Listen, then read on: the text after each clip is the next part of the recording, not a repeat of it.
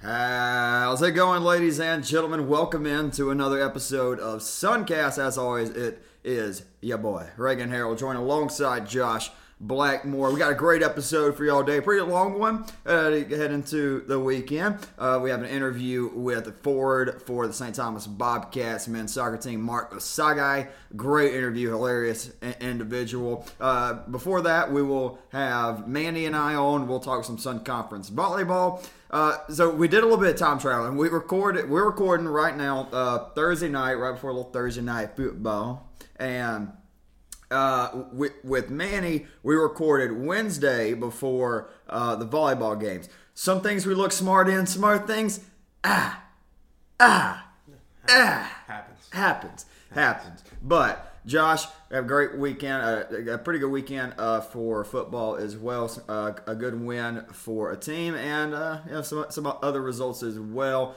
Uh, briefly, just want to go over that uh, before we get rocking and rolling into the weekend, and I talk a little bit about soccer from this weekend. Certainly, some big, big story. Big result today. Big, what was that yesterday? Was it SCAD? You, you, you, zzz, zzz, we, we can start. We honestly we can start with soccer, and then and then yeah. we can go there. Sure, we can talk talk a little soccer. I mean, uh, no disrespect to football games. There's just not the the buzz, no pun intended, uh, for what's happened. Absolute um, great the, Great, yeah. But what happened um, this this past week? The biggest story, of course, is um, well, we, got to start with Michaela Owen uh, winning National Defender of the Week for Saturday. Uh, we did our first uh, live event, something we're going to continue to do more of. We've actually, uh, we may be adding someone else to our staff um, also to help us out with some more games in Lakeland, but that's on, uh, we'll, we'll talk about that later. Um, anyways, but it, this weekend really got kicked off uh, Saturday with the Southeastern Fire look, it seems like every time I go there, and like I didn't make a prediction for this game, but we all remember the infamous one last year where uh, there was the big matchup, top uh, I can't remember if it was top ten or top fifteen matchup last year with SCAD and uh, Southeastern, and I said, look, I just don't see how Southeastern can stop this SCAD team. They were going to win that game for nothing. I didn't say anything before for the game. I thought this would be a good game. Um, I thought it'd be difficult for Keiser, uh, or excuse me, for Southeastern to win this one against um, at, at the time uh, was the number five team uh, in the country. Uh, that ranking will likely be going down just a little bit, but man, Southeastern not only uh, with Michaela, but that back line was stout. Uh, and then uh, sophomore Madison Davison scoring a brace. I don't we looked it up. Uh, shout out Sydney Stats for uh, looking it up. First time Keiser had been shut out in a conference game since 2016. This is the first time that we can really find that they've lost back to back conference games. Really back to back games in general, um, unless you want to go back to when they were called Northwood. Uh, just not something that, that, happens at Keiser. And where am I at panic wise? If I were a Keiser Seahawk, it's still low. It the reason is Josh is we talked about it at nausea at, at, at, at this point with it's you don't have much of a non-conference schedule.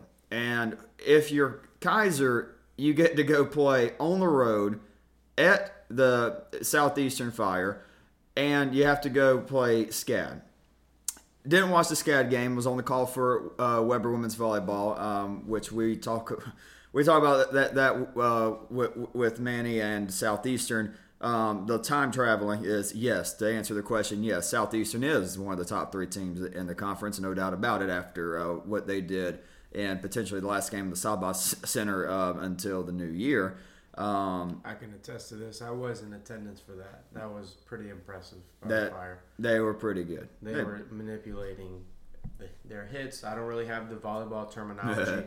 But you know, it was good. The, the, placement, it was good. It was good. You know, the placement of you know where they were hitting the ball and everything. It was just. It seemed like it was so methodical and so like trained and like it just seemed like it was just night and day in terms of the squads. Really. Yeah, but back back to soccer. Uh, the big question for Keiser coming into this year, Josh, was going to be what could they do, or who, who would step up for Kiki, who, in my opinion, I thought she was the best midfielder in the country last year and it showed. It showed yesterday. They uh, or Saturday, and again yesterday from what, what I heard uh, from that game. there's just not that control in the midfield for for Keiser. And when you're going up against elite teams like Southeastern and SCAD, it's a little scary. And here's where I'm at also with these two results. The Southeastern one, great win for Southeastern. Not too much panic for Keiser. However, I thought they that Keiser would get back right, go and get a point. I thought we would we would see a draw there. Uh, maybe even they, they go and win the game because you, like this doesn't happen. They don't lose back to back conference games. It doesn't happen. And for them to do that, it just kind of solidifies what I've been kind of sitting on. I do think SCAD's going to win the Sun Conference now. I truly do think SCAD. I said this last year. I think they're going to win it, and I think Southeastern is could very well prove me wrong.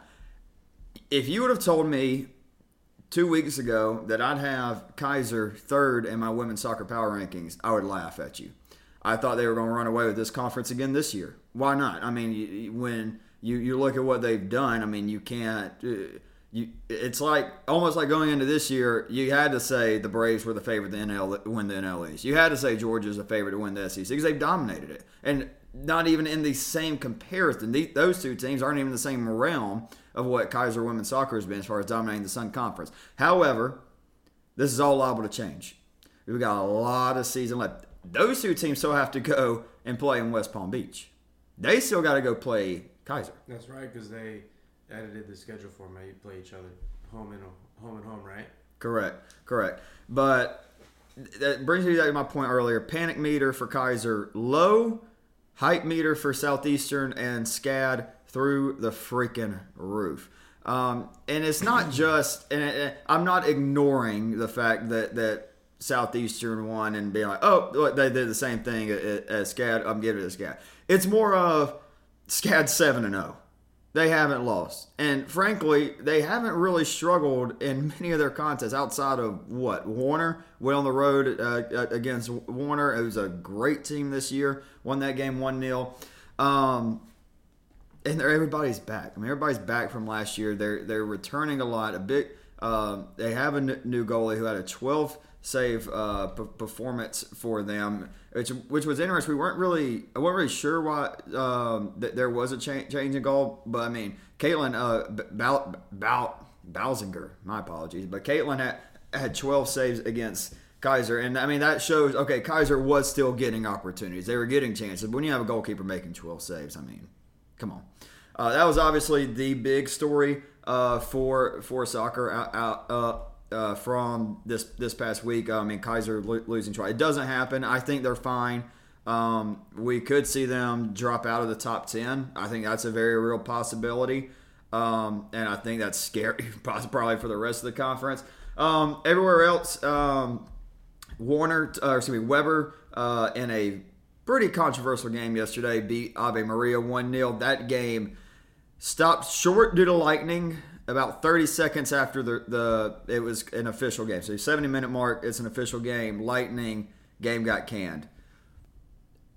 Don't think everybody uh, in navy and green was happy, but everybody in gray and green uh, certainly was. Uh, uh, Ruben Marquez uh, uh, converted on a penalty spot on a handball. Webber 1 0 winners. Uh, Mark uh, uh, Osaghe, who we will talk to very soon, he led the way this past weekend uh, is now the number three ranked team in the country. St. Thomas took care of business against Warner 5 0. Told you about the Florida Memorial Lions. Told you at the beginning of the year, this is going to be a good team. You're talking about a, a program that wasn't really sure for a lot, but you bring in, a new coach with new philosophy, and you're getting res- these good results early on. There's something to be said about what's going on in Florida Memorial. They take care of business uh, behind Brad Tully's two goals against Ave Maria. Uh, SCAD, they got uh, they had their other win of the weekend. Both SCAD men's and women's took care of business against uh, Webber 3 0 and 2 0. Uh, Keiser men's soccer today, just a few hours ago, Jack Casey led the way a couple of uh, assists for for uh, the Seahawks in a like four 0 yeah four 0 victory over the Scad Bees. So the Keiser men's team got a, little bit of revenge um, against the Bees. Uh, Gabby uh, Villafine, he had a goal and assist as well in that contest. Um, yesterday, uh, we we also had St. Thomas take on Southeastern. Uh, Yoquan uh, Dunbar he scored a goal, and then another uh, goal was tapped in at the buzzer. Kind of one of those everybody was up and uh, long ball sent forward, just kind of found its way in the back of the net right at the buzzer. Uh, St. Thomas took down a very good Southeastern team. Wait till we hear what Mark has to say about that Southeastern Fire team. Some interesting points. Uh, SCAD's men's soccer team also this weekend took care of business against Webber. Ryan Holmes, a goal and assist. Ryan Holmes, very high on him. Very high on him. High on him. Uh, I think the success of SCAD kind of, I won't say revolves around him, but they're going to need him to have many big performances uh, for them, them to win. We mentioned Madeline Davidson, her two goals against uh, Keiser. Uh, of course, Michaela Owen had five, five saved NAI Defensive Player of the Week. Big moment, and I mean, talk about a turning point uh, early in the season. Not five minutes into that game, Michaela made one of the better point blank saves that I've seen uh, recently. Her other four saves, um, another another pretty good one. The other three were fairly uh, routine, but she commanded the back line well. The back line uh, did phenomenal. I can't remember who it was off the top of my head now, um, but oh my gosh, it's this is on me for not being able to put numbers uh, to no, to names because I, I remember it. But anyways, uh, South the Southeast back line did well. I remember uh, center back captain uh, did a very good job of uh, I mean, just pick the ball right out of the pocket, point blank in front of the goal. And I mean, maybe Michaela makes an incredible save again, but both of those, I mean, incredible defensive plays. That game could have been flipped on its head in the first 20 minutes. Could have been 2 0 Keiser, and you give Keiser a 2 uh, 0 advantage. You can pretty much wrap it up, put a bow on it. Um, also, another great performance in goal. Emma uh, Schweitzer, uh, 10 save, clean sheet against Florida Memorial, and their 1 0 win on the weekend. Uh, and yeah, believe, believe that is.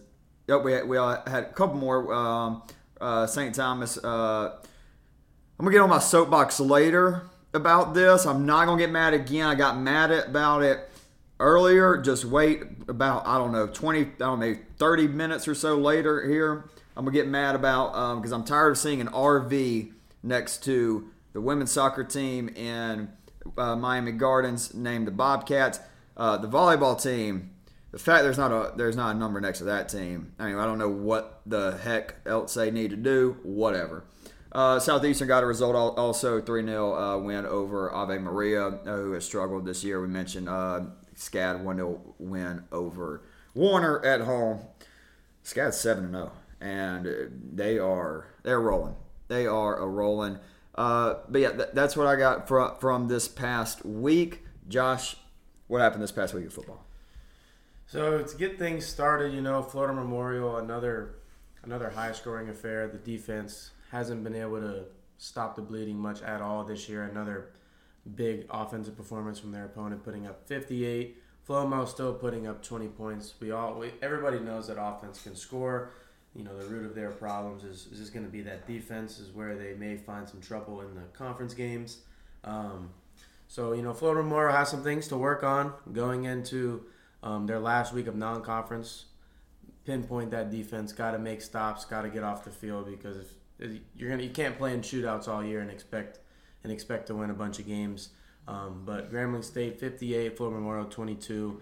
Um, Florida Memorial looks to bounce back this weekend at home. Um, but on the other hand, Ave Maria with a very impressive road victory, mm-hmm. winning by two scores against Texas Lutheran on the road.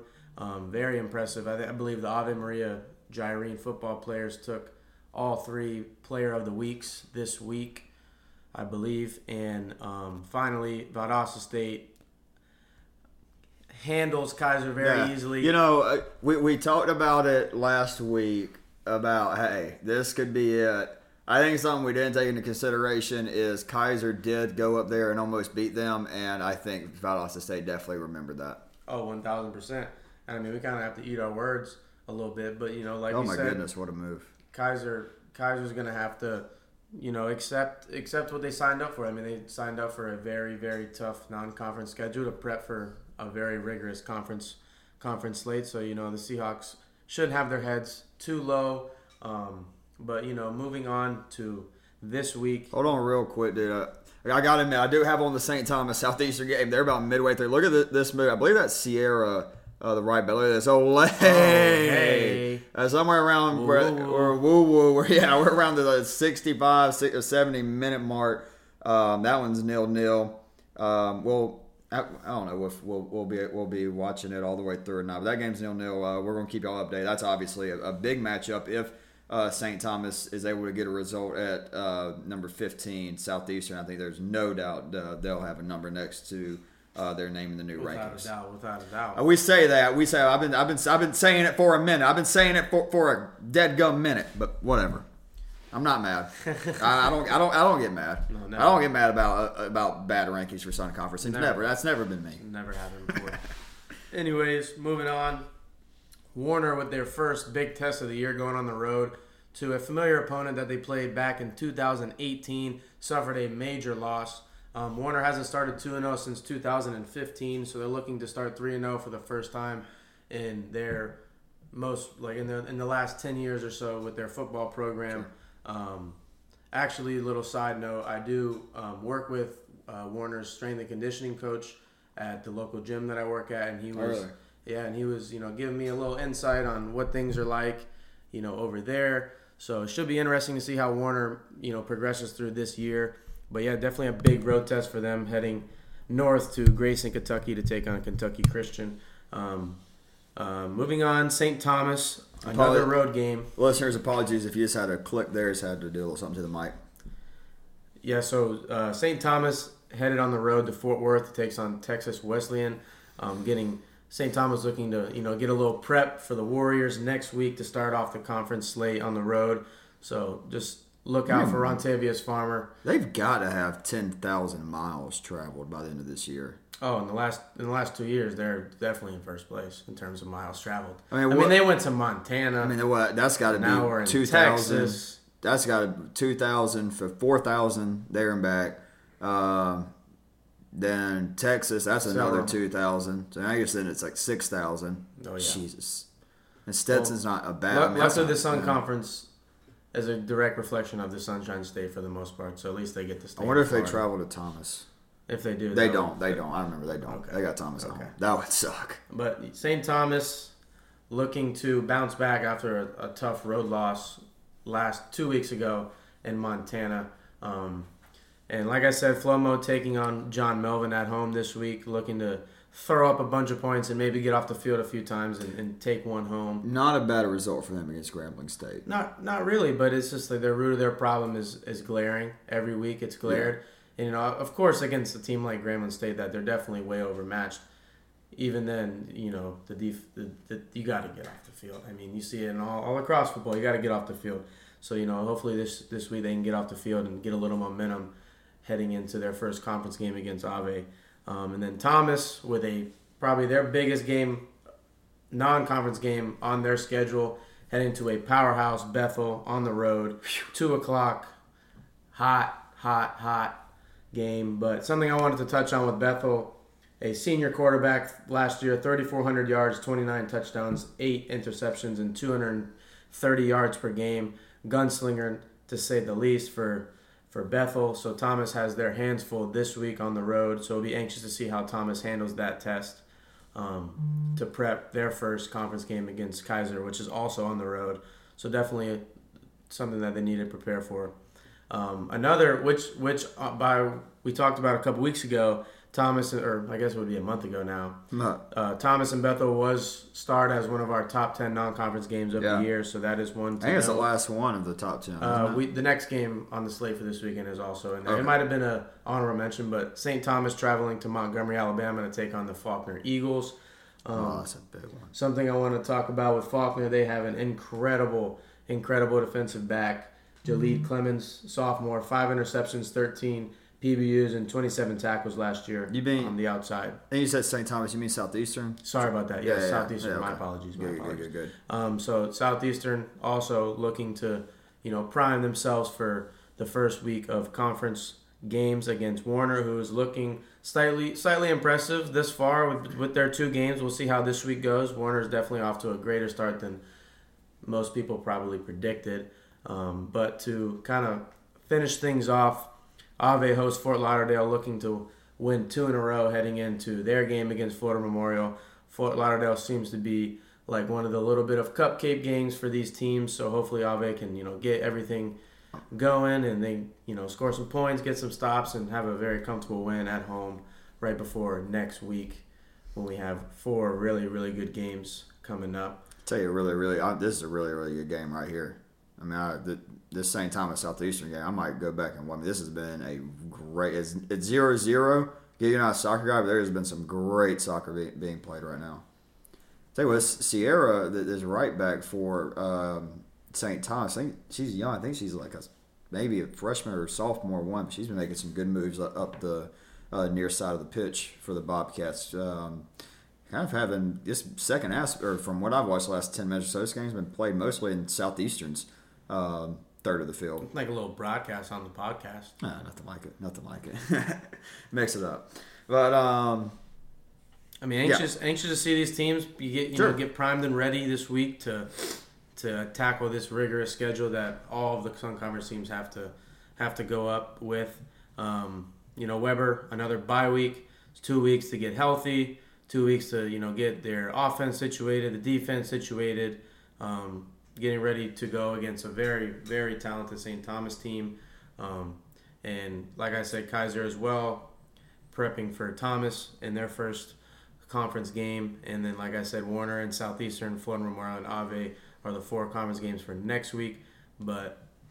You know, so far we got some impressive victories, impressive games. We have some, you know, games we're looking at, we're like, yeah, we didn't really see that one coming. Mm-hmm. So kind of a little bit of everything as we expect in all of sports. So anxious to see how how these play out this weekend. We'll definitely well, be watching. Speaking of things uh, weren't expecting, I mean, uh, the Warner women's soccer team, I think they've um, emerged um, now obviously St. Thomas has emerged as that fourth team to take on uh, the, the, the quote unquote big three of the Sun Conference uh, women's soccer slate. Uh, they're going to have a chance to do that uh, against Southeastern. They're four one and one on the year. They've given uh, uh, SCAD.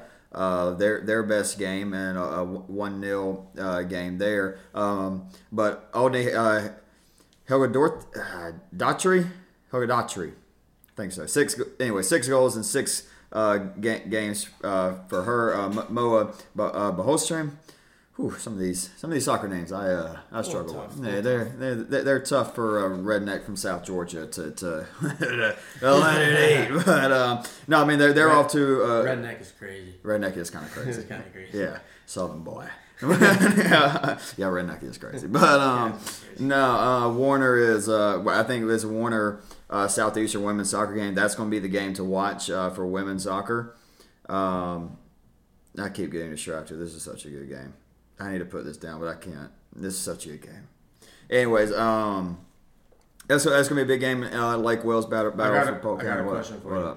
Not a question, but I, I want I want to hear your men's soccer conference champ, your women's soccer conference champ, and your volleyball conference champ. I want to hear all three, and I'll give you my football conference champ prediction. All right. Well, we uh, we talked a little bit about that with with Manny with volleyball. Um, I mean, it, it's St. Thomas. I mean, it, it's, yeah. I mean, um, okay. Let's hear this, let's hear yeah. some soccer, and I'll give you some. I said SCAD. I said SCAD uh, for for women's. Um, Southeastern's definitely or Keiser's probably gonna make me eat my words on that. But I'm gonna stick with SCAD. I'm gonna stick with SCAD. uh, men's. Ah. Uh,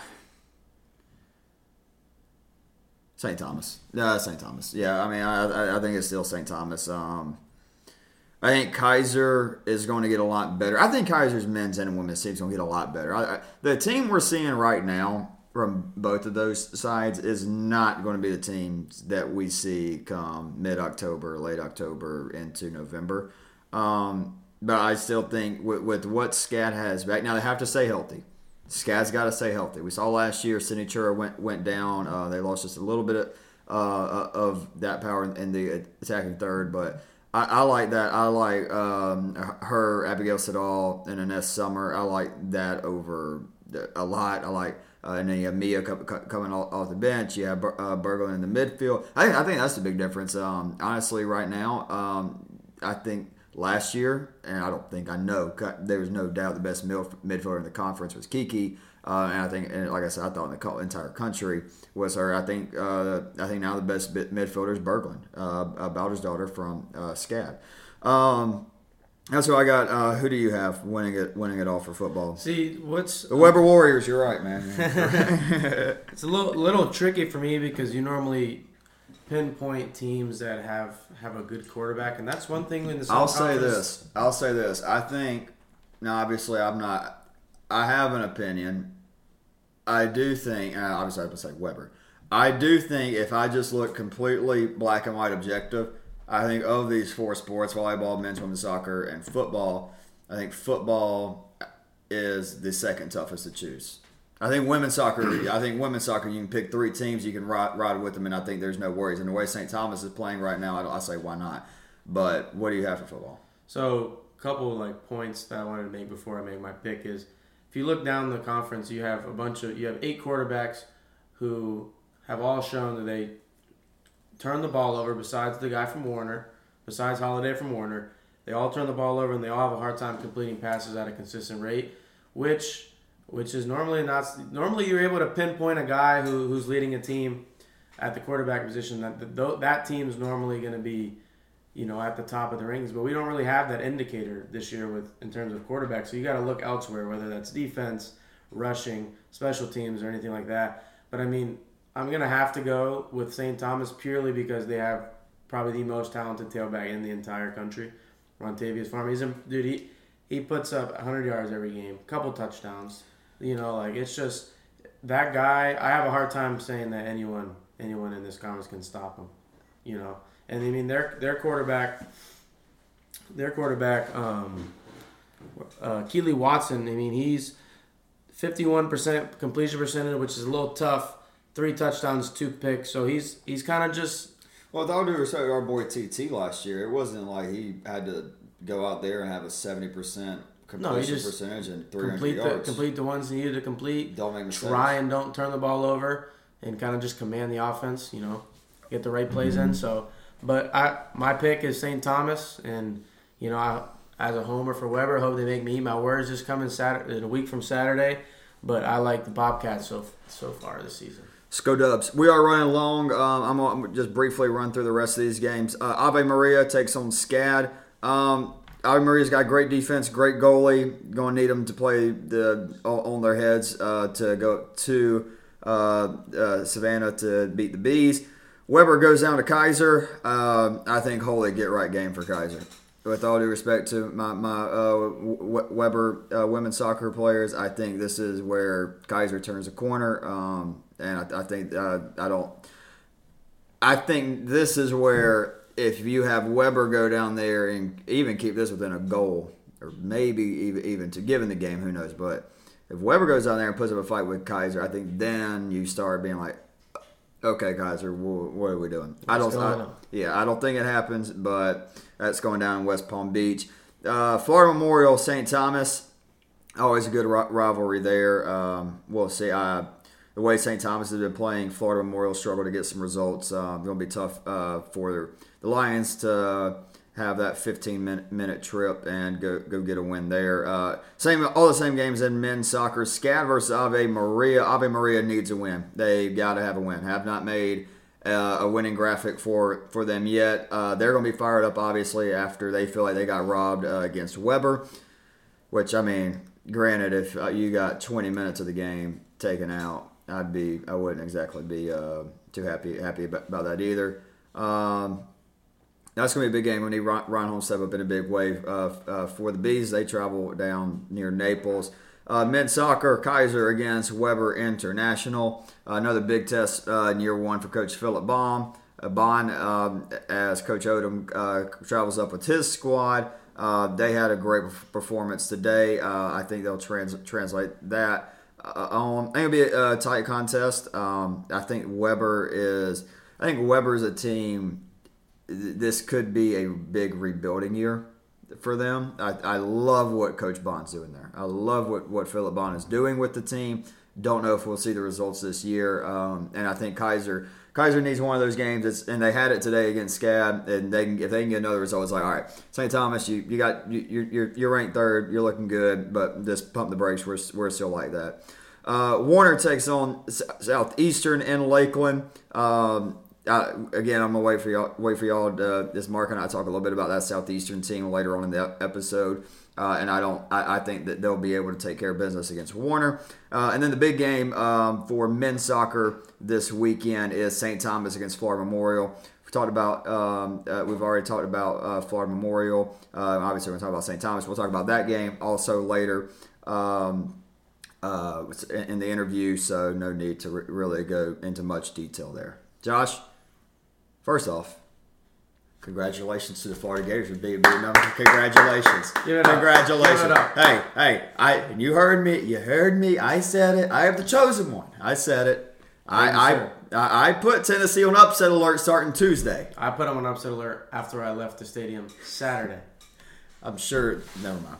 Never mind. But uh, I was about to say something that we got in show. Never mind. But I, I, I, do believe you. I, I, do, I do believe you. But all right. Um, a great, great, great word from y'all. Um, so shout out Sunbelt Billy. Sunbelt Billy got, got, got his big win. He, he, and you know what? I'm glad he did because now this buys him a couple more years. I still don't. A win stop, is a win. Stop, stop, right I, am gonna stop. I'm gonna stop. I'm gonna stop. I'm gonna stop because we'll talk about this off air because we'll be here all night. Yeah, we, we will. We will. But hey, it's a great win. It's a great win for y'all. Georgia struggle win, but a win is a win. Whoa, whoa, whoa, whoa. All right, you good? Good. All right, well, we now kick it over, talk a little Sun Conference volleyball with me and Mr. Manny Burrows. And now it is Mr. Manny Burrows. Manny, how we doing? Doing great, Ray. I'm doing great. Excited for that first week of volleyball, and I'm assuming we're having a better one this time around. Yeah. Hey. Okay. We can go ahead. You can rub it in a little bit. 3-0 sweep for the Bobcats. Throw over Webber. Oh, you got you got us. You got us. I wasn't even talking about that. I mean, if you, I wasn't even, I didn't even want to. I wasn't even talking about that. I mean, it was there. Low hanging fruit. It really was. I was like, I can't do it. If he brings it up, we'll talk about it. Or when we get yeah. to it, we'll talk about it. But I was not going to be the one to bring it up. no, it was a dominant performance. I was at the uh, Southeastern uh, Keiser game, which we uh, already talked about a little bit. And I was checking my phone and I was like, let's see how it's going. I was like, two sets nothing, and they're about five points away from uh, make, making it a sweep. I was like, ah, St. Thomas is still St. Thomas volleyball. I will say, just from watching Webber volleyball, and uh, we are recording this around 4:45 on a Wednesday, so it's uh, exciting. Uh, it's an exci- exciting night. Obviously, we're going to get to talk about uh, the the matchups. Um, a little bit more from this weekend um, because the games will already be over, obviously, by the time uh, this comes out. But uh, we'll mention them a, a, little bit. I'm really excited for tonight's matchup against Webber versus Southeastern. Uh, I think Webber, uh, from what they showed against Flomo, was uh, great, and I think I could be. Is that kind of where you, where you want to start from last weekend's matchups uh, with yeah. Uh, Webber and, and St. Thomas? We can start there. Yeah, yeah. Um, obviously, St. Thomas was the favorite going into the matchup. Sure. Um, I did not have the the sweep. I be honest with you, I, I figured we would win, but I didn't think it was gonna be a sweep. But I just think it came down to. Thomas been on, on a bit of a roll, and and I said on the broadcast, it's it's all kind of working together right now, and it wasn't. I guess you could say Webber had more of a bad day. I don't think that that was even close to how they could even compete tonight. I think it was just more that they had a bad day. St. Thomas has been on a roll. They everything has come together. I mean, for perspective, that was the second lowest hitting percentage that St. Thomas has held an opponent to in the season up to that point, at 0.049. So I think it was just a bad day of the office. It just all kind of came bad for Webber. And then St. Thomas, like I keep saying, they were just on one. Their second highest hitting percentage of in a match at 0.337. It just was rolling. And I think the one thing that I want to note that really showed, and it showed again uh, in the matchup against Florida College for St. Thomas, the depth. We saw a lot of the others for the Bobcats uh, towards the back end, towards that last set, that second set, that third set. We realize how deep this team is. You know the big names. You know Amanda Allende. You know uh, Alexander McCaskill. You know all those names. Alexander Bruno, who's making a name for herself. But there's others like Isabella Narbutas, uh, Hope Levin Gaskin. There are some players there that aren't going to get a lot of shine, but when they come in, the biggest thing they're efficient. They're able to get points. They're able to get some great consistent points, but they're going efficient four for four, five for six. And those are the ones you're like, okay, we know what the others are going to give us, the, the big names, if you want to call them that, but you're not accounting for four points here or five points here from people who come in off the bench, come in a substitute, those create sparks. And in certain matchups, and I think this is one of those situations when everybody is hitting like St. Thomas was, they're going to be a hard out for anybody come postseason time and even through this regular season. Yeah, I mean, you hit the nail on the head right there at the end with St. Thomas. They are the class of the conference. And when they play like they did against Webber, they're incredibly hard to beat. And it's also the coaching and defense for them. And what what I talked about on the Webber uh, Flomo broadcast uh, last time Webber was on the court uh, a week ago today. It was then I believe four. Yeah, it was wins in five of the last six, and then the uh, last four of those games, every single hitting percentage uh, for as an overall team for Webber was north of that 22, 23% mark. And that was obviously not the case uh, against uh, uh, St. Thomas. I think it was a combination of Webber playing their worst that they've played since the beginning of the year, and um, when they started one and three, obviously since then a much better team, one five and six, and they just rolled uh, up against a team that you have to play your A game if you're going to have a chance if you're a team in the Sun Conference.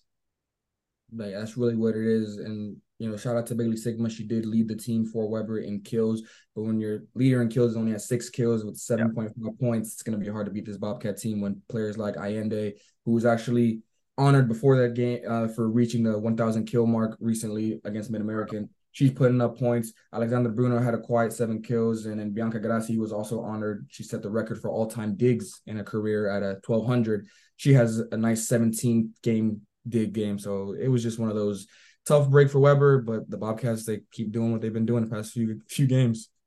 Yes, they have. Uh, let's move on and talk about who Webber is playing tonight. Southeastern Fires. Past weekend, they traveled up to Brunswick, or no, I'm sorry, that was the past week, but they played uh, Coastal Georgia and uh, Saturday. Who did they play Saturday again?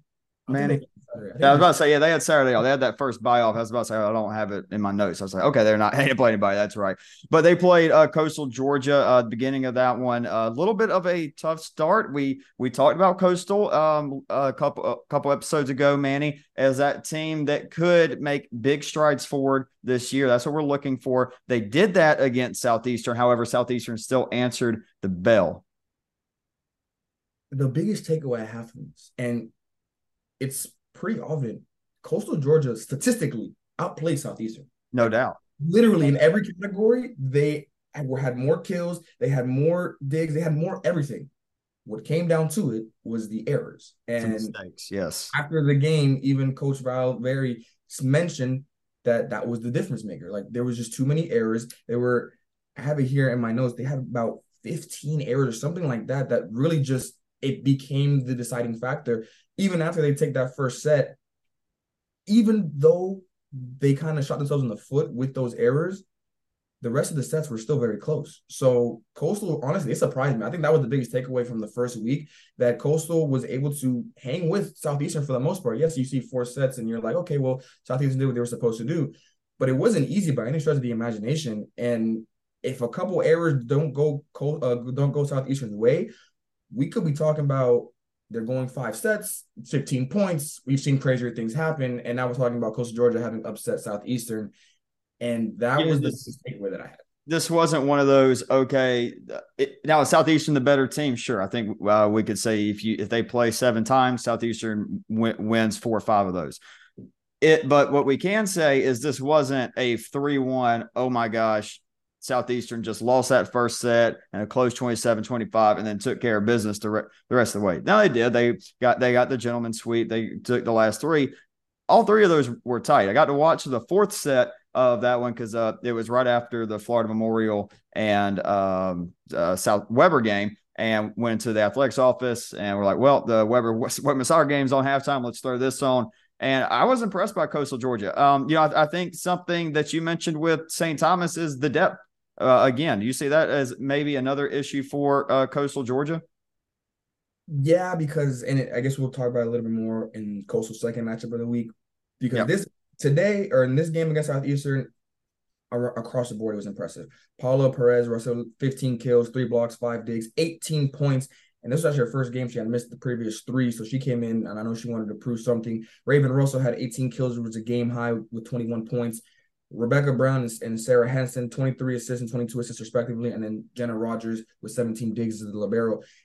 This was a day where I think Webber was hoping for against the Bobcats, where for Coastal, everybody was playing a game. They came in, they understood who was coming into Brunswick. They wanted to send a message, and I think it was well, it was received. That Southeastern, they I'm not saying that Southeastern thought it was going to be an easy game by any stretch of the imagination, but like we mentioned, they were going to be the favorites in that matchup. So that first mess set probably got him a little bit. He said, okay, Coastal's gonna they came ready to play. We gotta answer the bell. They did that to their credit. You know, shout out to Grace Betty, the the reigning offensive player of the week. Had a nice little double double. I thought she had a real chance of getting uh, national honors for what she did. What 16 kills, three aces, and then 16 digs. You're getting that kind of production. I mean, that's nothing to sneeze at. And not to mention uh, the de- defensive matchups that uh, they have as well. Um, and th- this could be an area for Coastal Georgia, um, the, the, middle, not exactly where they're going to ha- have the, their uh, biggest strong set, but also. Look, Southeastern's got uh, one of the best blockers uh, in the middle as well with Chapel Cunningham, where she uh, scored a touchdown and blocks for the Fire. No, yeah, it's just this game again. My biggest takeaway was for sure Coastal Georgia, but you also saw that Southeastern they they're coming. They're coming. They're they're gonna have some of these games circled against these these top teams in the conference. And when those matchups start happening, we're gonna be eyes peeled to see what the outcome is for, for sure. We can go on to uh, Coastal Georgia's second matchup uh, from Saturday, or the second matchup of the week, which was on Saturday, and that kind of brought me to my, that point I was talking uh, about earlier: the depth uh, for Coastal Georgia. Look, they went up against a really good Ave Maria Maria squad, and First set, close 26 24. Second set, close 25 22, and then 25 14. Um, yeah, I think Ave leaned on their, their talent some, sh- certainly, but uh, 14, that 25 14 is kind of showing maybe they, maybe Coastal is just a year or maybe two away, get a little more depth, and then watch out for the Mariners. No, yeah, I think that's the best way to put it. You know, in this game, the only real standout player that I kind of saw was Rebecca Brown, Sarah Henson again, the setters, 13 and 12. But then City Martin led the team with 10 kills. And that's not really going to get it done against the offense powerhouses that we see in this conference when they're hitting their even their B game. It doesn't have to be the A game. If, if, if some of these teams are just having a good day, a decent day at the office, you got to put up close to 20 points on average just to have a chance. And we saw that Coastal might struggle at times. Maybe they're going to be inconsistent at times. If they can kind of steady that out, we could be, like I said, I think they are a year away. If they study it out, maybe come conference play, they can be a little bit of a dark horse. But until then, we're going to be kind of wondering which coastal offense we're going to be getting day in day out. They're going to get a couple teams. They're, they're, they're I, will say this: they had two wins in conference play last year. I, I, I still stick with. I think they get three. Uh, I still, or at least three. I think, I think they eclipse that number. But um, again, you know, Ave Maria team had a little bit of a tough non-conference. Exactly what you want to see see from them um, in conference play. Um, obviously, what they did a week ago against Warner. I mean, holy, just just take care of business there. Uh, 25 11, 25 9, and then 25 23, rotate some players in. Still no no problem uh, for the Gyrenes. Ave Maria. They might they, they might just come out here and be like, y'all y'all wrote us off. Okay, now watch.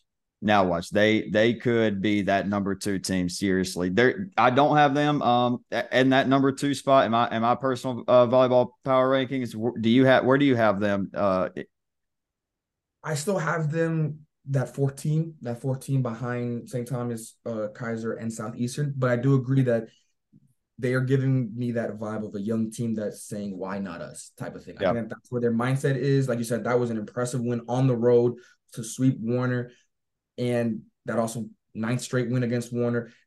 This these are the kind of things that I'm watching. I'm like, this young team can continue to do these kind of things. Ryan yep. Getz, Betry Reese, Caroline Myers, these names start having consistent performances, I agree with you. Ave could scare some teams, could even sneak up on a lot of teams and maybe win a couple more games, edge into those top three. And now we're like, oh, they're hosting the first round. Oh, we might need to watch out for these Gyrenes. It still wouldn't surprise me if they uh, take that number two spot. And I mean, you mentioned a young team. They do have some veteran leadership. I mean, Hannah Jones. I mean, is very, very seasoned player, great uh, player, and one one of the best servers in, in the conference. I'm so glad you mentioned that because she had six service aces yeah. against Coastal, and it was one of those days where she was just enjoying a nice day at the at the service line. And if she could, I again, six service aces is impressive, and I don't we don't expect that to be a consistent thing. But if she's even putting up close to those numbers, which obviously was a season high, that's a nice little extra three points, four points that you can count on. Build a little bit of a run. Now you're looking up. Oh my God, the Gyrenes have gone four in a row, five in a row, six in a row, and before you know it, they're just moving and grooving. Yeah, and Aaron Nita going up against this team be, that has, I mean, every time we see the stat line and we go to the assist column for the Keiser Seahawks volleyball team, it's just it, I, it, I don't want to say I'm numb to it at this point, but seeing a 46 spot from Hannah Heidi again, it's just like, all right, just another day in the office for Miss Heidi.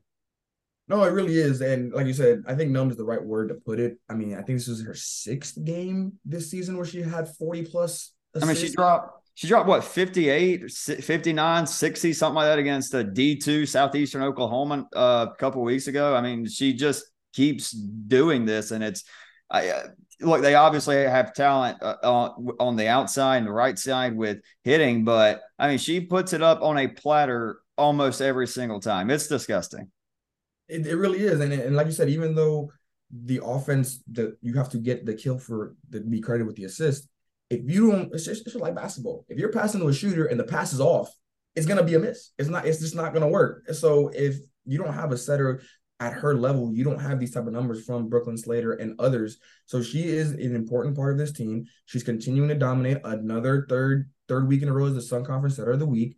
It's just gonna. I feel like it's gonna be something that we are always just gonna look back to and say if she had a certain amount of assists, we're gonna assume that they won that game. And it's just a testament to her ability to control an offense of this magnitude and the outside hitter's abilities to finish off those plays. You know, I also want to shout out Frederica Silva. She had 11 kills against uh, Warner. That was her career high, with tw- and also adding 12.5 points. And we still got those names: Erica Magan, 17 digs, holding down the defense. Some again, these X factors: Abby Tisbler, Sydney Waddles. Both of them had four, four blocks also adding combined 17 kills. The depth has also been on display for the Seahawks, and we're, we're realizing that even though there's some big names in this conference, those names that are coming in the substitutions, they are formidable opponents too if you don't give them the respect they deserve. Yeah. Uh, anything else before we look ahead at this weekend's matchup? Briefly mention what we have tonight on tonight's slate. No, I think we're ready to get it moving to week two. All right, so moving on into week two, tonight's slate: St. Thomas versus Florida Memorial. Flomo, uh, I think the, the big thing is can they look better than what they looked last weekend uh, or last Wednesday against Webber, Southeastern Webber.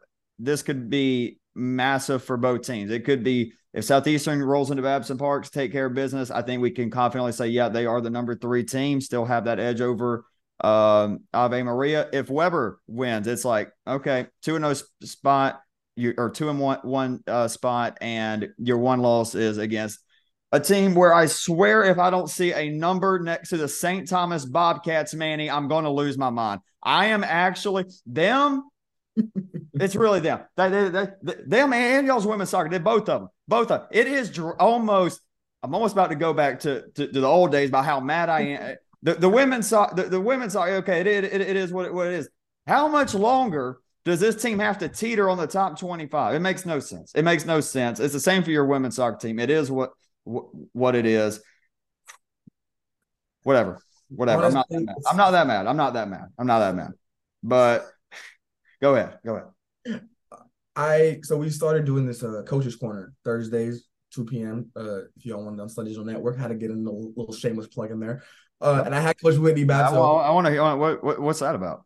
Uh, it's just we every Thursday at two p.m. we bring in either coach, player. Um, last I speaking of volleyball, we actually had Coach Winnie Bateau on. We've had her a couple times, and we mentioned about the top twenty-five and how they are not in it. And she said like this is a chip on her shoulder. Like we feel like we should be in this top twenty-five. And this was last week before the uh, um their conference play kind of started. And I know personally, you know, I've talked to some of the girls on the team. They, they want that. They want to see that number next to their name, at least 25, just to say, okay, we're okay. in it. They're gonna start moving up. At the rate they're going, they're gonna start moving up. Um, so no, it, I know it is something for sure that they that they have a goal. They want to accomplish that. And it's something they even did last year. And someone could argue, and I'll be one of them, they seem better than they did last year. And that's saying something because those ladies were on a tear last year. Absolutely. Uh, they they were obviously traveling. Um, also, a more thought that would help. I I thought this was the week. I thought th- this next one's got to be it. It's, it's, I have it circled. I have it circled. I'm like, what time will these ratings come out? I'm looking at it right away. I need to refresh the page. I need to see it. I need to see it. If they don't, if we don't, we're marching to Kansas City. Whatever. Me and you together. We'll, we'll, yeah, we'll, we'll get tickets, one round trip, and we're going. uh, volley, uh, also volleyball Lake Wales tonight, right across the lake from where I'll be on the call at for Webber Southeastern. We got Coastal Georgia Warner. Um, who's going to step up? I mean, who's going to step up? Be that team. Uh, look, both teams right now, the expectation is get to the Sun Conference tournament, and this is the game you got to win. Because you know you got some tough opponents. You're gonna have to play Ivy. You're gonna have to play Keiser. You're gonna have to play St. Thomas. It's gonna be tough to get wins there. Uh, for Warner, I don't want to say it's must win. Obviously, way too early to say that. But you have Coastal Georgia at home. You need to win that one. Coastal, if they go and w- win this one, it's massive. Obviously, they'll still be playing again. Uh, any th- thoughts on that game uh, tonight? For this yeah, I, I think you agree with you that it's too early to say this. Um, that it's a must win. I do think Coastal's going to take it out, take this win. I just think that it comes down to I'm going to be kind of keeping an eye on that libero action between I believe it's Carla Rodriguez and Jen Rogers. I think those are two names to kind of keep an eye on because if we get a, a coastal team from the first matchup against Southeastern where the offense is really really just on one, I don't know if Warner has the ability to keep up with that offense tit for tat, point for point. And so I think that's where Coastal's going to get the edge. Um, Warner did take the last game that these two teams played against, but I think it just comes down to if Coastal comes in offensively like they did against Southeastern, and Jenna Rogers, which I expect her to have a solid day when it comes to defending. Rebecca Brown and Sarah Henson do what they do, setting up the offense. I think it's going to be a coastal win. In five sets, though, I do think Warner gets a little bit of energy from the crowd and, and maybe steals two from them, but I think coastal comes out on top in the end. Yeah, and I I, I find it hard to disagree. Um, pretty much same uh same thing what you said. Um, and then the big one, the big one tonight, what we've been waiting to see you got the Ave Maria Gyrenes rolling up against the best. Oh, I'm gonna say it. I don't care, and I got I got receipts to back it up. Hannah Heidi and Brooklyn Slater, Manny. That is the best setter and best attacker duo in the NAI. Some may say I'm crazy. Others may say men lie, women lie, numbers never lie. Brooklyn Slater leads the NAI in kills. Hannah Heidi leads the nation in assists. Add it up. This is the best duo in the country. And I got a feeling they're going. They're they're going. I, got a feeling tonight, and I may may look dumb saying this because everybody's gonna be listening. And of course, that means Ave Maria is going to win this three to one. I think we find out Keiser should be the second team with a number by their name uh, very soon. I think we find that out tonight. And I think we're going to continue finding it out through over the next couple weeks. I'm not even saying because I, I think they could be at least receiving votes. Like that that we'll start there and say I mean we can't even get one and we can't even I, get agree one. With, I agree. If you want to say a number, that's the hot take version. If you want to say receiving votes, I'm with you right there. If it's just us two, we will die on that hill together. I agree that the Keiser Seahawks should be at least receiving votes because they have been putting up the numbers. Like you said, numbers don't lie. Hey, um, I said I said I said a couple episodes ago if I could invest money into one Sun Conference sport, it's volleyball. I'm going to try to do by insider trading. I'm going to try to push it as much as I can. no, it, it's it's going to be it's going to be tough. If if if Ave goes into goes into West West Palm Beach, and honestly, even if they force five sets, if I'm looking at this, I consider that a win if I'm a Gyrenes fan because sure. it's hard to win in West Palm Beach right now if yeah. you're talking about volleyball action. I will say the last three mat three matchups have been a five set thriller, so it's not out of the realm of possibility. However, the Seahawks are 13 and 5 against Ave Maria at home. And these this isn't necessarily the same exact team that, that had those three matches that went five sets before. So I do think that experience is going to come into fit into place. It comes down to can they somehow slow down this offense of the Seahawks. If they can't, which I don't I don't think anybody really can slow it down just slowing it down is asking for a lot. I think Seahawks come in, they handle business, they win four sets. I do give Ave one. I think they can maybe take that first one. But other than that, I just think the offense is going to be too much. Experience is going to mount up, and Hannah Heidi, Brooklyn Slater are going to do what they do best. I think there's a real possibility that three of the four matchups tonight go five. I don't see St. Thomas Flomo going five. That would be pretty surprising. Um, I could easily see Webber Southeastern going five. Coastal Warner, sure, they can go five. And then Ave Maria Keiser. I mean, look, we just talked about Ave Maria. You want you want a chance to prove everybody wrong? Say, hey, we're still that top dog. You went, you came in, in, into the house and knocked us out of the Sun Conference tournament last year. Oh, I'm sure there's no chip on the Gyrene's shoulder. Surely not. Of course not. Of course no, not. surely not. But let's look ahead into uh, Saturday's action. Uh, Keiser goes up to Coastal Georgia. Um, Keiser and Keiser in three, maybe four for you, Manny. Yeah, Keiser in four. You know, like same thing. The offense is gonna be very tough. It's hard to kind of see which coastal team will get that day, but yeah, I got Keiser in four. Uh, we got the Cross Lake rival Warner Webber. Um, I think this is going to be huge for Webber, especially if they win tonight. Or let me excuse me, if they lose tonight, I think that game becomes a hey, we got to stop the skid. Got to stop the skid. I don't think Webber lo- loses tonight. Um, could be very wrong about that. Um, uh, I do, I do think Saturday. I think Webber will take care of business across the lake. Any uh, contest there? No, I think Webber in four is is, is a pretty safe bet. Um, they are contest from you, not not from not saying that game won't be a contest, of course. No, no, no of course, of course. Uh, I think that you know just give you all your, your flowers. You know, Webber is on a five game winning streak against the Royals when it comes to, to volleyball. So I, I think the streak continues, man. I think the streak continues. You know, they all, all four have gone at least four at least four sets. So I think that's why I'm gonna stick with it with the trend here. But I do think Webber handles business and and they maybe bound a little bit of a of a run here.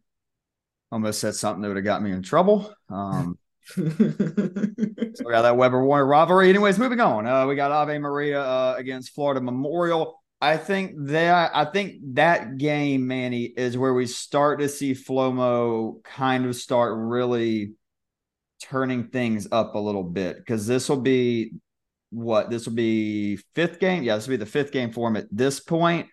I but however, I do think Ave Maria, however that game goes against Keiser, win it momentum, lose it, same thing for them. It's like all right, let's get right back on track.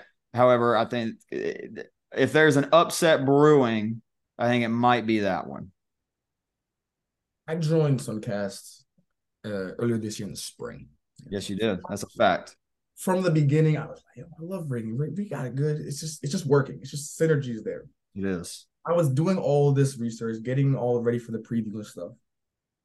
The you only one I said this might be where we where we uh, disagree on is because I believe that Flomo in this game could I got them in five. I'll be honest, I got them in five. It's a hot take, I know it is. Five in five. I got them in five. Oh, I, I thought I thought I thought you said you had them five in, in, in the conference right oh, now. No, no, no, no. I got them in a. I, the, the hot take that I have is that this might be the upset, the early upset of the season, where, I where Flomo takes off. And the fact that I'm hearing you say that you even saw it before I mentioned it just lets me like re- more reassurance that, that this definitely that definitely means Ave Maria is about to sweep them. That yeah, honestly, now means that, that we move double down. It probably means, but no, yeah, I think uh, that is the game that I'm looking at. That I think Flomo, like you said, they had it figured out by then. I think Caroline Souza has a strong performance, uh, offensively speaking, that game, and just I think between the it's a little bit of a toss up, but I'm gonna go Flomo. I think that's gonna be my first official hot take, if you want to call it that, of, of this volleyball season. That Flomo goes into Ave Maria and, and takes him in five. Yeah, I talked with Caroline um, after the game a little bit um, last week. Very, very, kind. Um, big fan uh, of Suncast. Uh, awesome, uh, awesome stuff there. Um, yeah, dude, I, I, I think she. yeah, I really think with Florida Memorial what I saw against Webber was a team that looked like it was playing its third game of the year. Duh, but like it, it's yeah. like okay, it's still there. They still have all the pieces. They're going to be good, and we're seeing the worst of them. Or I saw the worst of them a week ago. Don't think that's the team we're going to see tonight. Definitely don't think it's the team we see by the third Sun Conference game of the year. Wrapping it up, we have um, yeah, I think it's uh could, could be the biggest matchup and could be another upset possibly in Lakeland, Florida. Southeastern. Who knows what they're thinking after pl- playing Webber, whatever goes down tonight against the St. Thomas Bobcats, and also road test for St. Thomas. They're gonna have to get up and go real er- early. Um, Webber had to get do that good old wake up at 4:30 and go travel down. Uh, now that St. Thomas will have to do it traveling to Lakeland on Saturday.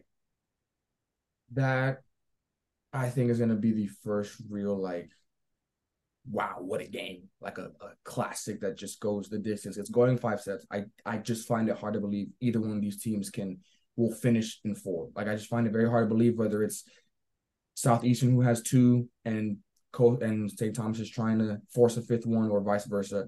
I do have St. Thomas. Uh, they are 10 and 5 at the furnace. It's not easy to, to win there. It's just not. St. Thomas is 7 and 3 in their last 10 against Southeastern, including last year's conference tournament matchup that went the distance.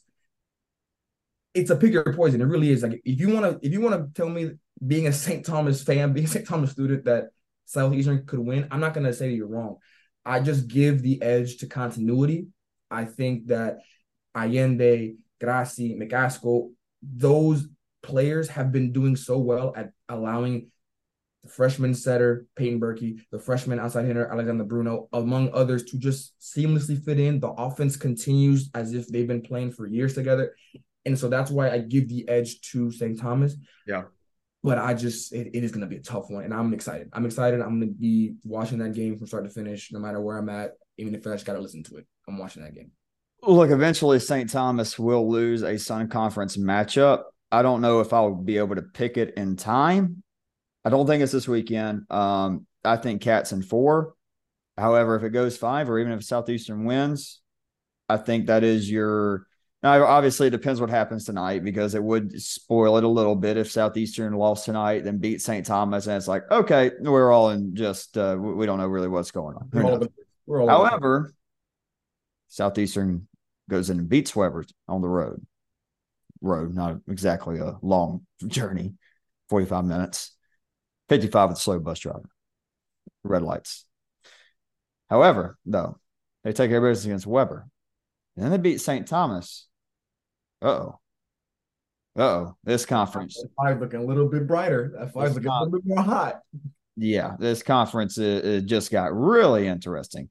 Um, Manny, let's go ahead and do, do a quick power rankings after one week in conference play. Take me through from the bottom to the top. The bottom, unfortunately, I do have the Warner Royals. I just think it's it's tough. Um, they're in that year where it's a little bit of a development year, and some of these teams are taking advantage of that. Sadly, and you but... just have you have too many teams in the conference right now. We're about to get into that are running out with five, six seniors and that are playing together forever. It, it, it is tough. So yeah. After that, after Warner, even now, I'm I'm very torn. I'm very torn because I think the middle of the pack is the hardest to really digest because someone's got to be. Oh, it's a cluster. It's got to be. Oh, I, I, think right now it's between again no order. We'll order in a second. I think Webber, Flomo, Coastal, and Ave are in that middle pack where depending on the week they have, they'll start moving up or down. Yeah. Right now, after what I've seen, I'm gonna give. I'm gonna say I'm gonna give Webber that bottom of the four. I'm gonna give. I'm sorry. I'm sorry. I'm sorry, but I got to. I got to because what Coastal showed me, if they're hitting their A game, it just seems very, very impressive. Above them, I'm gonna go Flomo just because what you said. I'm giving them the benefit of the doubt that they're only playing three games. They still have the reigning player of the year. And even you said it yourself, it's there. Can they find it is a different story. And again, that patience will run thin. You know, even though they're only three games and I'm giving the benefit of the doubt, after week two and week three, that kind of that not even excuse, but that reasoning just kind of goes away because we're, we're in it. We're, we're in the thick of it now. Yeah. And then I got Ave right after uh, above Flomo. Like I, we mentioned, they're young, but they seem hungry. They seem like they're gonna start getting these things together. If they can get one of these wins, even if, it's against Flomo, if they can, they competed very well in their previous games. I like them in that middle, in that top of the middle. After that, we've got St. Thomas, Keiser, and Southeastern, and that is the order I'm going to go with in one, two, three. If Southeastern is able to win against Webber, and they beat St. Thomas, Do they make the jump from three to one? I don't think so because you can't over you can't jump that. over Keiser. You can't Too jump over that. Too early for that. but they will that gap this which is small to begin with it becomes closer and that first keiser southeastern matchup that they have i don't know what time it is i don't have it right in front of me but that first matchup they have i will be looking at it even more closely Well, I imagine if it's on a Saturday, it'll be at. I'm sorry. It'll What what matchup did you say again? I'm sorry. but keiser southeastern that first one Uh, I can. Yeah, I have Keiser's schedule put up right here. Just give me one sec. It is versus Southeastern September 30th, so next Saturday saturday in So- West Palm Beach at two o'clock. If St. Thomas beats, or excuse me, if Southeastern beats St. Thomas, that could be that could be a drive you might want to make. i on the on the 30th Yeah. yeah i might have to make that drive i might have to make that drive and then i got to come back for uh I believe men's soccer for us against against keiser funny enough that that night at. Holy your men's soccer team. Oh my gosh. we had a good Wednesday morning. Oh my goodness. They are good. They are good at the football. And that's actually we had uh, a good, we had a good little little time for men's soccer. Yeah, but but no, yeah. If Southeast Southeastern has a chance, I think that might be the first team this year or this season, this early part of the conference, to be able to kind of make a little bit of a statement. You beat Webber, you beat the Bobcats, and then in a week time, basically, you have Keiser. It's lined up for them to be like, "Yo, this fire is burning and it's burning nice and bright." Keiser two, and then St. Thomas number one. Those you can flip flop. I think that they are very even. I still have them being my uh, when it's all said and done. We're, one of those two teams will probably be the conference champions. You can flip flop those. You can flip flop those if you want, but I think it's self explanatory. They both have the numbers. They both have the players. It- it's the coaching staff. All of it. It's just there. That is a matchup that everybody, wherever that first one, I'm making a drive to that too. I don't know where. I don't know when. I don't care. I'm making the drive. I'm figuring it out. Reagan, I'm gonna call you. I'm gonna Uber you down. We're gonna finally meet in person, and we're gonna watch that game together. And we're gonna have a great time. Keiser plays St. Thomas that Wednesday, October 4th. So Fine. No, no, no, no. Listen, I'll call your professor. I'll call your professors, and we'll talk about it. We'll call oh, your oh, you don't know the beautiful thing about the beautiful thing about Webber? We don't have class on Wednesdays. I love it. It's the best. Oh, you're It's good. You're good. Now, now, if you want to talk, call Coach Pooch and be like, "Hey, I need I'm to get out of here," that's going to be that. That'll be an interesting conversation. Who are you? And get, I need you to get off my phone right now. And I'm like, you know what, coach? Listen, I'm sorry. I tried. It didn't work. I'll definitely be watch watching that. one. I know Webber's on the road that Wednesday, like ninety nine percent sure. Either way, um, also don't know what's going on with that gym floor. Also, no comment. I don't want to speculate. And then, ooh, that's Saturday at two. Uh, no one even be able to watch that. All right, n- n- never mind. Anything on Saturday is a no go. Obviously, at two o'clock we'll be playing. We'll be playing then. But um, Speaking of which, I. I, believe, I believe we uh we are matching up not this Saturday, but next Saturday, right? At Webber. Yes, football? yes, I'll be- I'll be- yes. I'll be watching. No pressure, but I'll be watching. I'll be watching. Oh. Be watching. no pressure. It'll be a good game. We're we're we're we're, we're going we're gonna have a good time. We're uh I think so. let I'll, as always I'll let Josh talk on that one. But um yeah, that's that is going that is to be be a that is going to be a fun first conference game uh, for us both. as We're both in a bye week. But Manny, you got anything else before we kick it over? Volleyball's fun. If you haven't really I watched, I love it. I, I, I've said it once. I've said it a, a hundred times at this point. Baseball, softball, my baby. I, I love it. Broadcasting that, that's my bread and butter. Whatever. You give me no sport to do, I'm doing. I, I'm doing volleyball. I'm I am broadcasting a volleyball game. It is fun. It's fast paced. It's electric. I don't know. I don't know what it's like now at the Fernandez. What Fernandez Center? Fernandez Family Center, yes. Yeah. But the Saba, oh, Saba is electric for some Webber volleyball. It's a blackout tonight against Southeastern. I can't wait. I do have to go get go start uh, get getting ready uh, for that one. But if there's any, anything else, just let me know. Nah, I'm ready to go. Volleyball's fun. I mean, that's a great way to volleyball is fun. Volleyball is fun. We're, that's gonna be our next merge. That's gonna be the next merge. Volleyball is fun. Volleyball is fun. Simple to hear. Uh, all right. Um, I'll tell you what else is fun. And we talked about just a second ago. St. Thomas's men's soccer team, and that's who we're going to be talking to. We're going to be talking to Mr. Mark Osaghe, number seven for the Bobcats. Everybody, take a listen. Okay, we welcome on a very special guest. It is Mark Osaghe of number three ranked team in the nation, the St. Thomas Bobcats. Mark, how we doing, Bubba? All good, man. Appreciate you for having me. It's good to be here. Yeah, absolutely. It's a good time to be a Bobcat. A lot of teams right now are having great starts to their year, but perhaps none more than the men's soccer team. I mean, 5 0 1 results uh, against number four team in the country, got a win over uh, Lindsey Wilson, number 16 team in the country, mm-hmm. Florida National. You know, this quick start, we've seen some other teams, they struggle a little bit with the, the quicker start, uh, getting into conference play. Y'all went out, played some elite competition early on, including that Lindsey Wilson squad that knocked you out of the uh, championship round last year. Can you just talk a little bit about this quick start y'all been on, including also two very impressive Sun Conference wins, both 2 0 over Webber and Southeastern? Uh, well, honestly, you know, uh, start, starting from day one, you know, the mentality was kind of, you know, we knew that we lost a lot of uh, senior players from from our squad last year.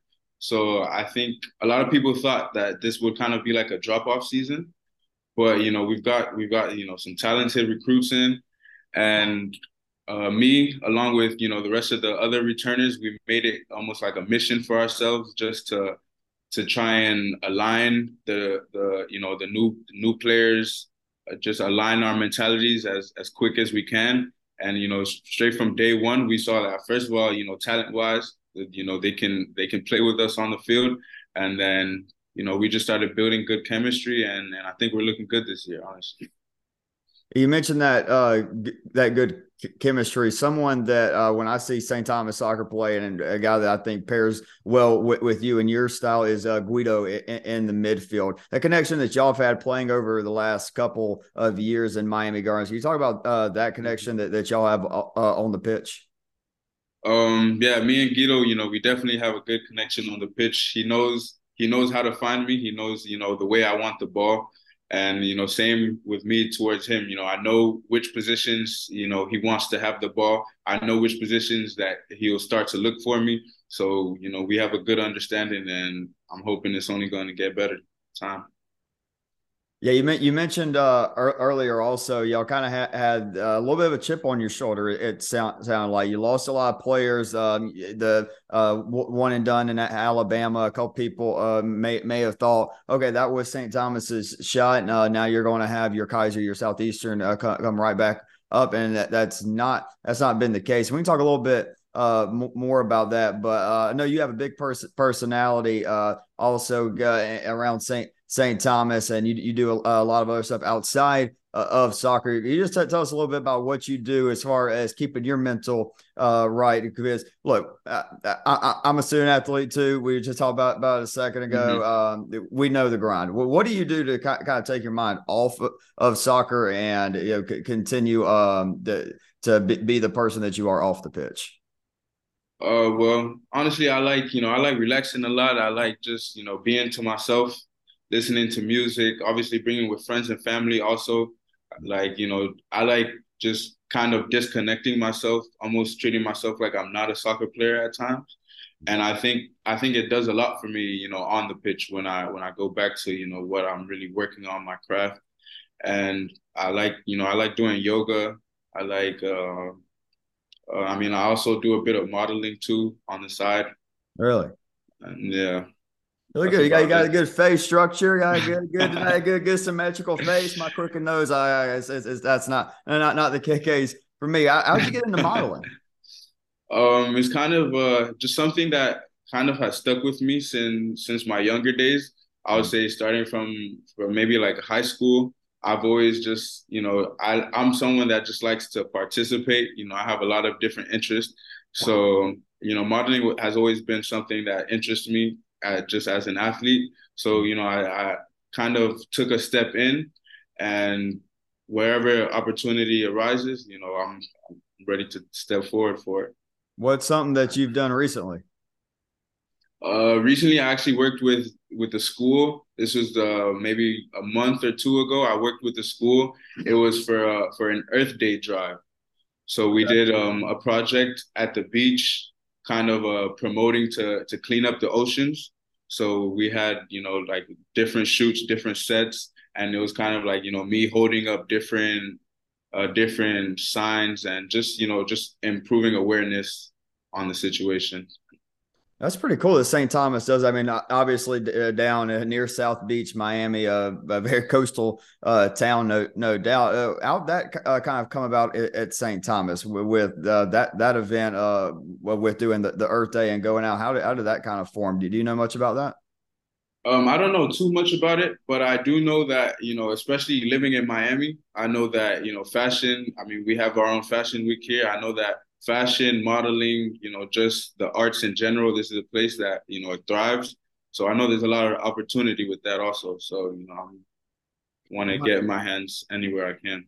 Might have to get with you. Help me pick out some like broadcasting outfits and maybe some, some like suncast drip, something like that. Yeah, for sure. I'm ready. I'm ready.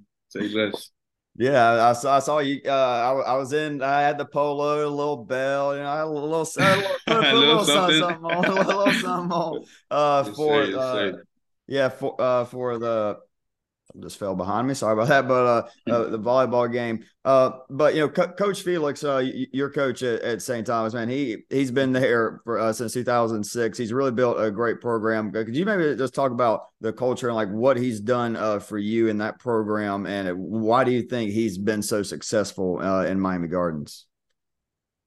Um, Felix, you know, he's a he's definitely a unique person. You know, I've yeah. I've never met. I've had a lot of coaches, a lot of coaches that I respect and you know Felix is definitely definitely up there. Like I, it's hard to explain sometimes because he's like like he's a crazy person. There's there's really no other way to say it, but he's crazy in a good way. Crazy, crazy in a way that you know he makes you want to be at your best every single day.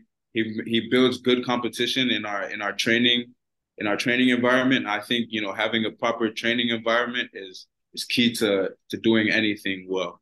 You know, if you if you go over the right stuff day to day, he he puts it in a way that you know on match day it's kind of just you know there's not too much really to talk about. We've been going going through it the whole week in training. We know what to expect, and I think you know that's that's one of the best things you can have as a player moving forward.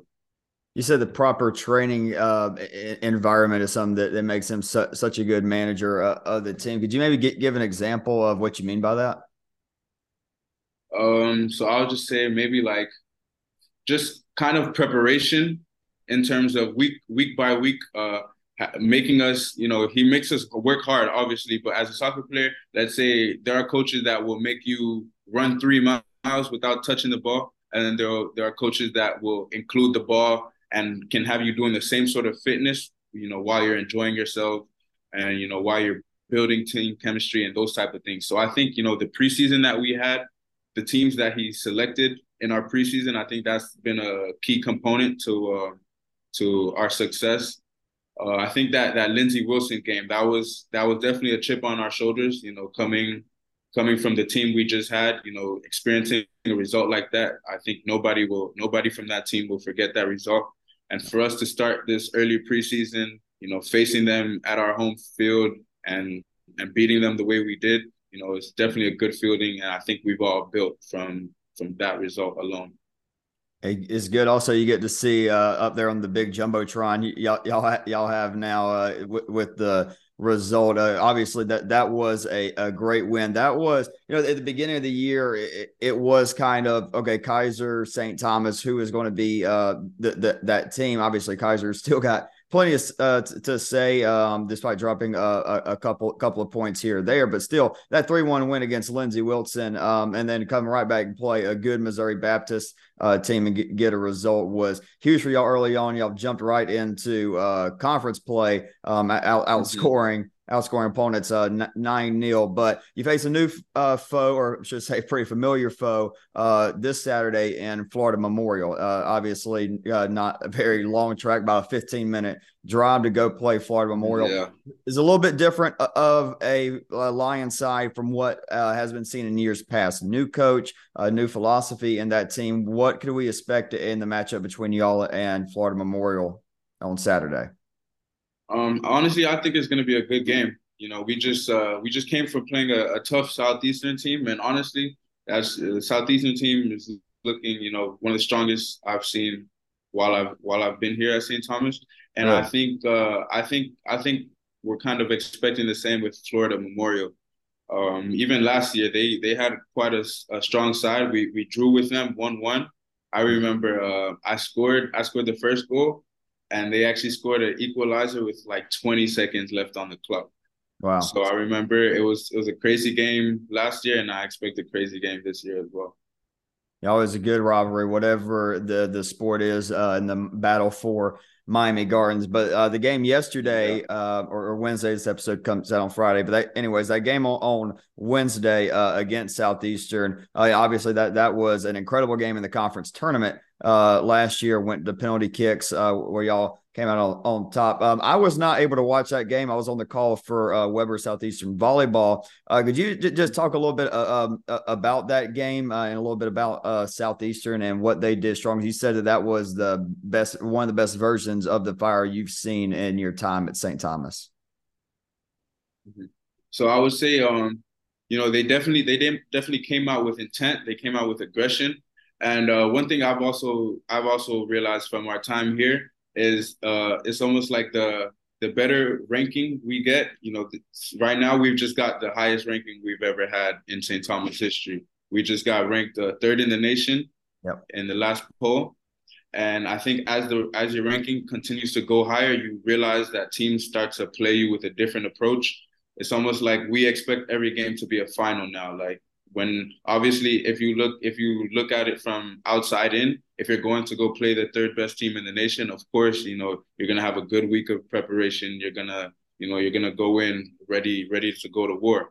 So now the our our new you know a new dynamic that we have to face is is you know getting ready to play teams that are ready to go to war that are ready to outwork us you know that are that you know are ready for the for the game. So it's it's different yeah, it, it is every like you said. I mean, uh, the new ranking highest uh, y'all, y'all have been in program history. I, did, I didn't know that. I, I wasn't sure if there w- was a time where y'all had that two or one spot. I mean, that's a, a incredible accomplishment, a, a storied uh, program uh, down at St. Thomas, and for y'all to uh, have that ranking. But I'm sure it's one of those. Okay, it's that's cool. We have that ranking, but obviously still a long way to go, right? Yeah, but now what are you going to do with that ranking? And so you know. Yeah, absolutely. But hey, and in, this new Sun Conference uh, schedule, something I've been at, I, I, like to ask the soccer. Uh, I've asked uh, coaches. You're the first soccer player that that I've asked this question to on air. With with this new Sun Conference format, where you now have to a little bit more of a traditional league style, where you're going to play one uh, a team away and play a team at home. Do you think that's advantageous uh, for for y'all, or do you think it just adds more uh, of a challenge that y'all now have to overcome? I think you can. I think it goes a little bit of both ways because you can call it an advantage. You know, maybe when we're home, mm. but every team is is going through the same experiences. So it's just you know maybe new form of adversity that we have to fight through, and you know just be aware of that. It's it's going to be a different game. You know, with home and away advantages. Yeah, anytime you, you get to have a team come down to beautiful Miami Gardens, it's obvious, obviously a good advantage uh, for y'all. Uh, only time I've been to St. Thomas was last year uh, when we played there. Uh, we didn't exactly uh, get the result well that we, we, we were looking for uh, down there uh, when we played in football. But it, it is a great campus, always a great atmosphere from what I hear from uh, Manny and, and, the other a- athletes uh, at at St. Thomas. Can you just tell me a little bit uh, about uh, you know what what it means to you, like being a Bobcat? You mentioned you're involved with the school. You got to do the photo shoot earlier. What is it about St. Thomas that, that makes it special to you? Um, I mean, honestly, this is this is a place I consider home now. You know, obviously, I spend a lot of time here on campus. It's, um, I mean, it's it's Miami. I think a lot of people want to be in Miami, and just the people around. Um, you know the community around here is a is a loving, warming community, and it's definitely a great place to be. Yeah, absolutely. I mean, it's something I hear is just the family um, aspect of everybody going, supporting um, other teams. You know, with other teams on campus, uh, uh, also uh, ha- having really good results. Obviously, y'all's volleyball team's uh, d- done incredible things. Your football team has been uh, great over the last couple of years. Your women's soccer team, your women's soccer team, and your volleyball team. And I went on this rant uh, when I recorded yesterday with Manny, so I'm not gonna get too much into it. Both of those teams should have a number next to their name instead of an RV next to their name it'll happen eventually. It is what it is. What's it been like over the, these last few years at St. Thomas? Really seeing not just the men's soccer team reach this new new high and being the third ranked team in the country, and hopefully oh, add a red banner to the Fernandez Family Center, but seeing everybody else and the other uh, sports on the team. Obviously, baseball's been great there. Softball starting to build up. What's it been like for you seeing the other uh, teams on campus continue to progress as well? I mean, it's obviously you know it's it's it's it's it's good to see. Honestly, um, you can you can see it, you can feel it. There's just a lot of expansion going on. Uh, recently, I, I said this to one of my teammates that you know this St. Thomas now it almost doesn't. It feels like a completely different school than than when I started, and you know that just goes to show all the progress that's been made. You know during that time. Um, like what? I think what, it's just like, I'm sorry, I didn't mean to cut you off there, but like, in, in what ways uh, do you find it different from when you uh, arrived there a few years ago? Um, I mean, we we got a new president, and I think I think that new president he's taken a different approach on, on things. He's uh, I think he's focused heavily on athletics. So you know, just kind of upgrading. You know, we got a new gym. We we've gotten like maybe new gear, new apparel, just just you know, tiny little things that that they, at, at the end of the day they still do make a difference and we're starting to see that difference. I think every every team the teams that weren't doing so well before they're starting to get recognition and i think everything is just going to continue to be on the way up. I haven't met president uh, armstrong correct? Yeah president armstrong. I haven't met him yet, but he is a must follow on Twitter. I, I, I will say that he, he is active on Twitter. yeah, I've, I've definitely heard I've definitely heard about it, you know his Twitter antics. So well, I remember last year um, there's something that um, that we've talked about with that with the football team uh, not getting an at large bid. That was that was a good time to be fo- following uh, STU Press uh, on, on, Twitter. Yeah, definitely. Yeah. But uh, you know, Mark, uh, this is your uh, last year, correct? Uh, yeah, yeah, final year. Yeah, right, right there with you, brother. Uh, but with with with this, with, with this being it, it, what's next for you? You gonna stay in the game, or are you looking uh, to go on elsewhere? Um, you know, I obviously God willing, I'm you know I'm trying to stay in the game. Want to keep playing, keep doing what I love. But uh, but let's see, let's see where the road takes us. Honestly.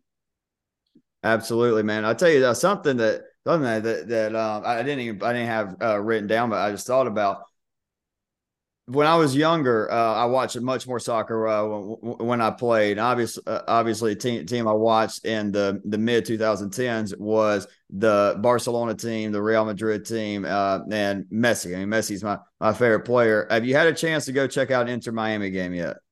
I have not, which is which is actually crazy. It's ridiculous that I haven't, but you know, ticket prices are crazy right now. Yeah, I bet maybe not maybe yeah, not exactly. quite for the college budget. I, I understand. Yeah, exactly. Ticket prices are crazy right now. Maybe a little further down the line when I Is have time, I definitely gotta go see him play. Is there a buzz down there uh, once that he announced he, he was joined the club? Was there a little bit more of a buzz around the city down there? Yeah, hundred percent. And you know, everybody everybody could see it. Everybody could feel it all of a sudden you start seeing you know Messi posters in every corner. You just see the whole the whole soccer vibe in general. Eh, you know, Miami never was really never known for for soccer. Yeah. Um, compared to other sports like you know Heat, even the Marlins, the Dolphins. But now, right now, Inter Miami is definitely making a name for themselves, and all eyes are all all over them. All right, so so I got to ask this now: Messi or Ronaldo? No, Ronaldo for sure though. No, I have to end this one. I, yeah, I'm number seven, man. What do you expect? Oh, that's true. That, that yeah, is true. number seven. Oh, man, I mean, even after the World Cup. Even after the World Cup, I mean, I I'll give Messi his respect, but I'm I'm still a Ronaldo, Ronaldo guy personally. I, I, obviously it, it only ha- happened uh, a couple years ago, but I say that game other than like uh, you know my, my Georgia Bulldogs or Atlanta Braves winning the championship, which was awesome. Atlanta United uh, winning in 2018, that was ecstatic uh, being in Georgia uh, d- during that time. But I say that game between Argentina and France is the greatest sporting event that I that I've watched. Just as I mean, I was going for Messi, but as an objective viewer, I'd say that was one of the best games I, I, have ever watched in my life. Yeah, definitely. It was. You know, I I don't. I think people I think will struggle to see another another final, another just another match as intense as that one. Well, I mean, the, the game itself, the game alone, take away the, the, stories behind it and everything. With, I mean, Messi wins this game. It, you, you don't say this, but a lot of the world will say the same thing that he's the go. Uh, Mbappe, if, if especially what he did, if they end up uh, winning that game, it starts to become look what he's done at such a young age. He could he could do it. And I mean, not only that, I mean, uh, guys like Angel Di Maria, uh, uh, older guy for, uh, for, for Argentina, see, seeing that. And it was because I, I, remember, um, you know, 2014 was tough uh, against Germany, but it's like, okay, they got, they got one more. Fast forward four years, and in Russia, they get eliminated. I'm like, well, that's it. I mean, you know, yeah.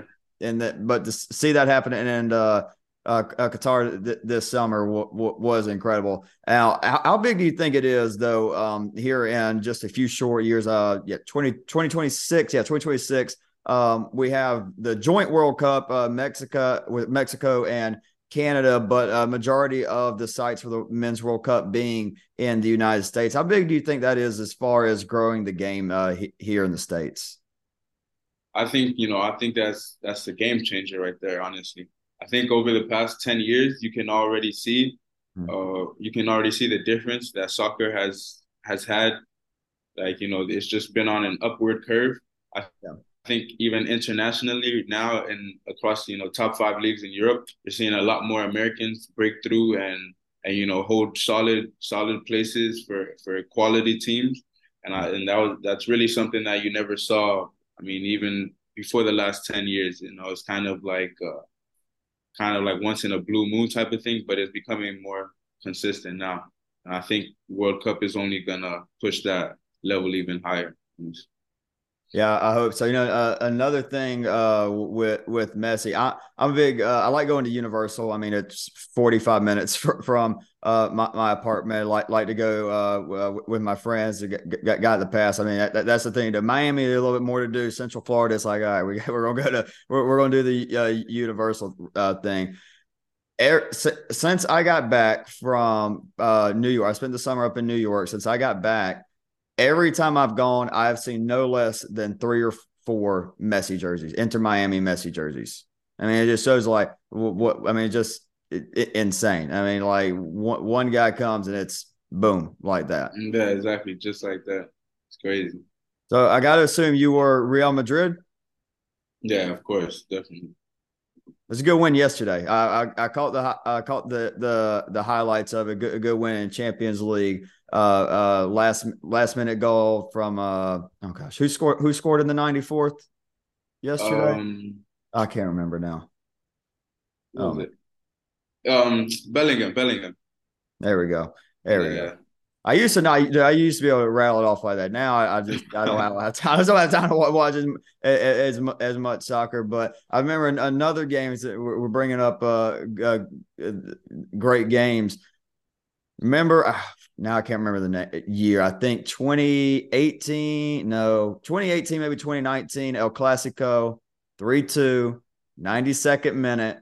Sergio Roberto brings it up. And then Alba and Messi that right yeah, there.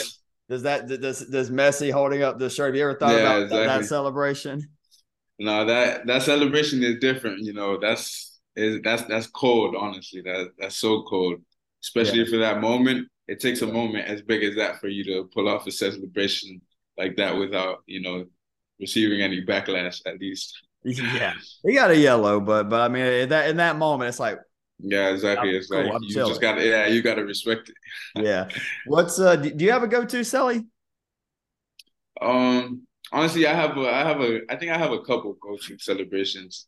Um, one that everybody knows is is the M, of course, okay. for Mark. That one always goes up uh, every time I score, and then uh, and also the Drogba one. I don't know if if you know Drogba from the Champions League finals. Yeah, yeah, yeah that celebration. That's another another one of mine. Yeah, Drogba not uh he was not the biggest always the biggest fans of Barcelona in the tra- in the Champions League and yeah. for fair reasons a, a time or two yeah. fair reasons. Uh, yeah, with him him at Chelsea uh back of that. I remember as a very young kid. I remember I, I don't remember that game specifically, but I remember uh just around that moment I was just like, eh, sometimes better be l- lucky. Eh, you know. yeah. Uh, but, but Mark, uh, this has been great. Uh, r- really appreciate you uh, having you on. If there's anything else uh, you, you w- want to talk about, anything, man, Mike's all yours, brother. No, I mean we covered a lot. Honestly, you know, I appreciate you for having me once again, and you know, I hope we can do this again. Hey, absolutely. Hey, anytime. You just let me know if you want to come on um a- after a game, whatever. If it's for a quick five ten minutes or not, another full interview, you just let me know. I I really I genuinely enjoyed this. Yeah, I mean you're great guy. We got to wish we would have got to talk a little bit more um with the uh after y'all played Webber, but like I said, I had to get uh to the to the volleyball game. Um, when do y'all when do y'all play Warner? Try to pull y'all. Y'all play Warner. I think y'all y'all, y'all already played them in Lake Wales, correct? No, we played them in Miami. Here. You played them at home. That's yeah. Right, so right. next week we play at their place. Okay. Uh, I think I don't know somewhere in October. Oh, I got to put up here. All right. Uh, da, da, da, October twenty first. All right. Um, I don't know what our I don't. I, I probably should know who who we're playing October twenty first. I don't know who we play football wise um then, but if we don't ha- have anything, if we got a home game, uh, I'll go out there. We'll definitely catch up uh, uh after the game or something. But again, Mark, I really appreciate you. And again, uh, anytime you, you want to come on, anything, you just let me know, boss. Yes, sir, man. Appreciate you as well. Yep. And appreciate all you've tuned in to an episode. We got a great weekend of Sun Conference action. We'll be right back next week.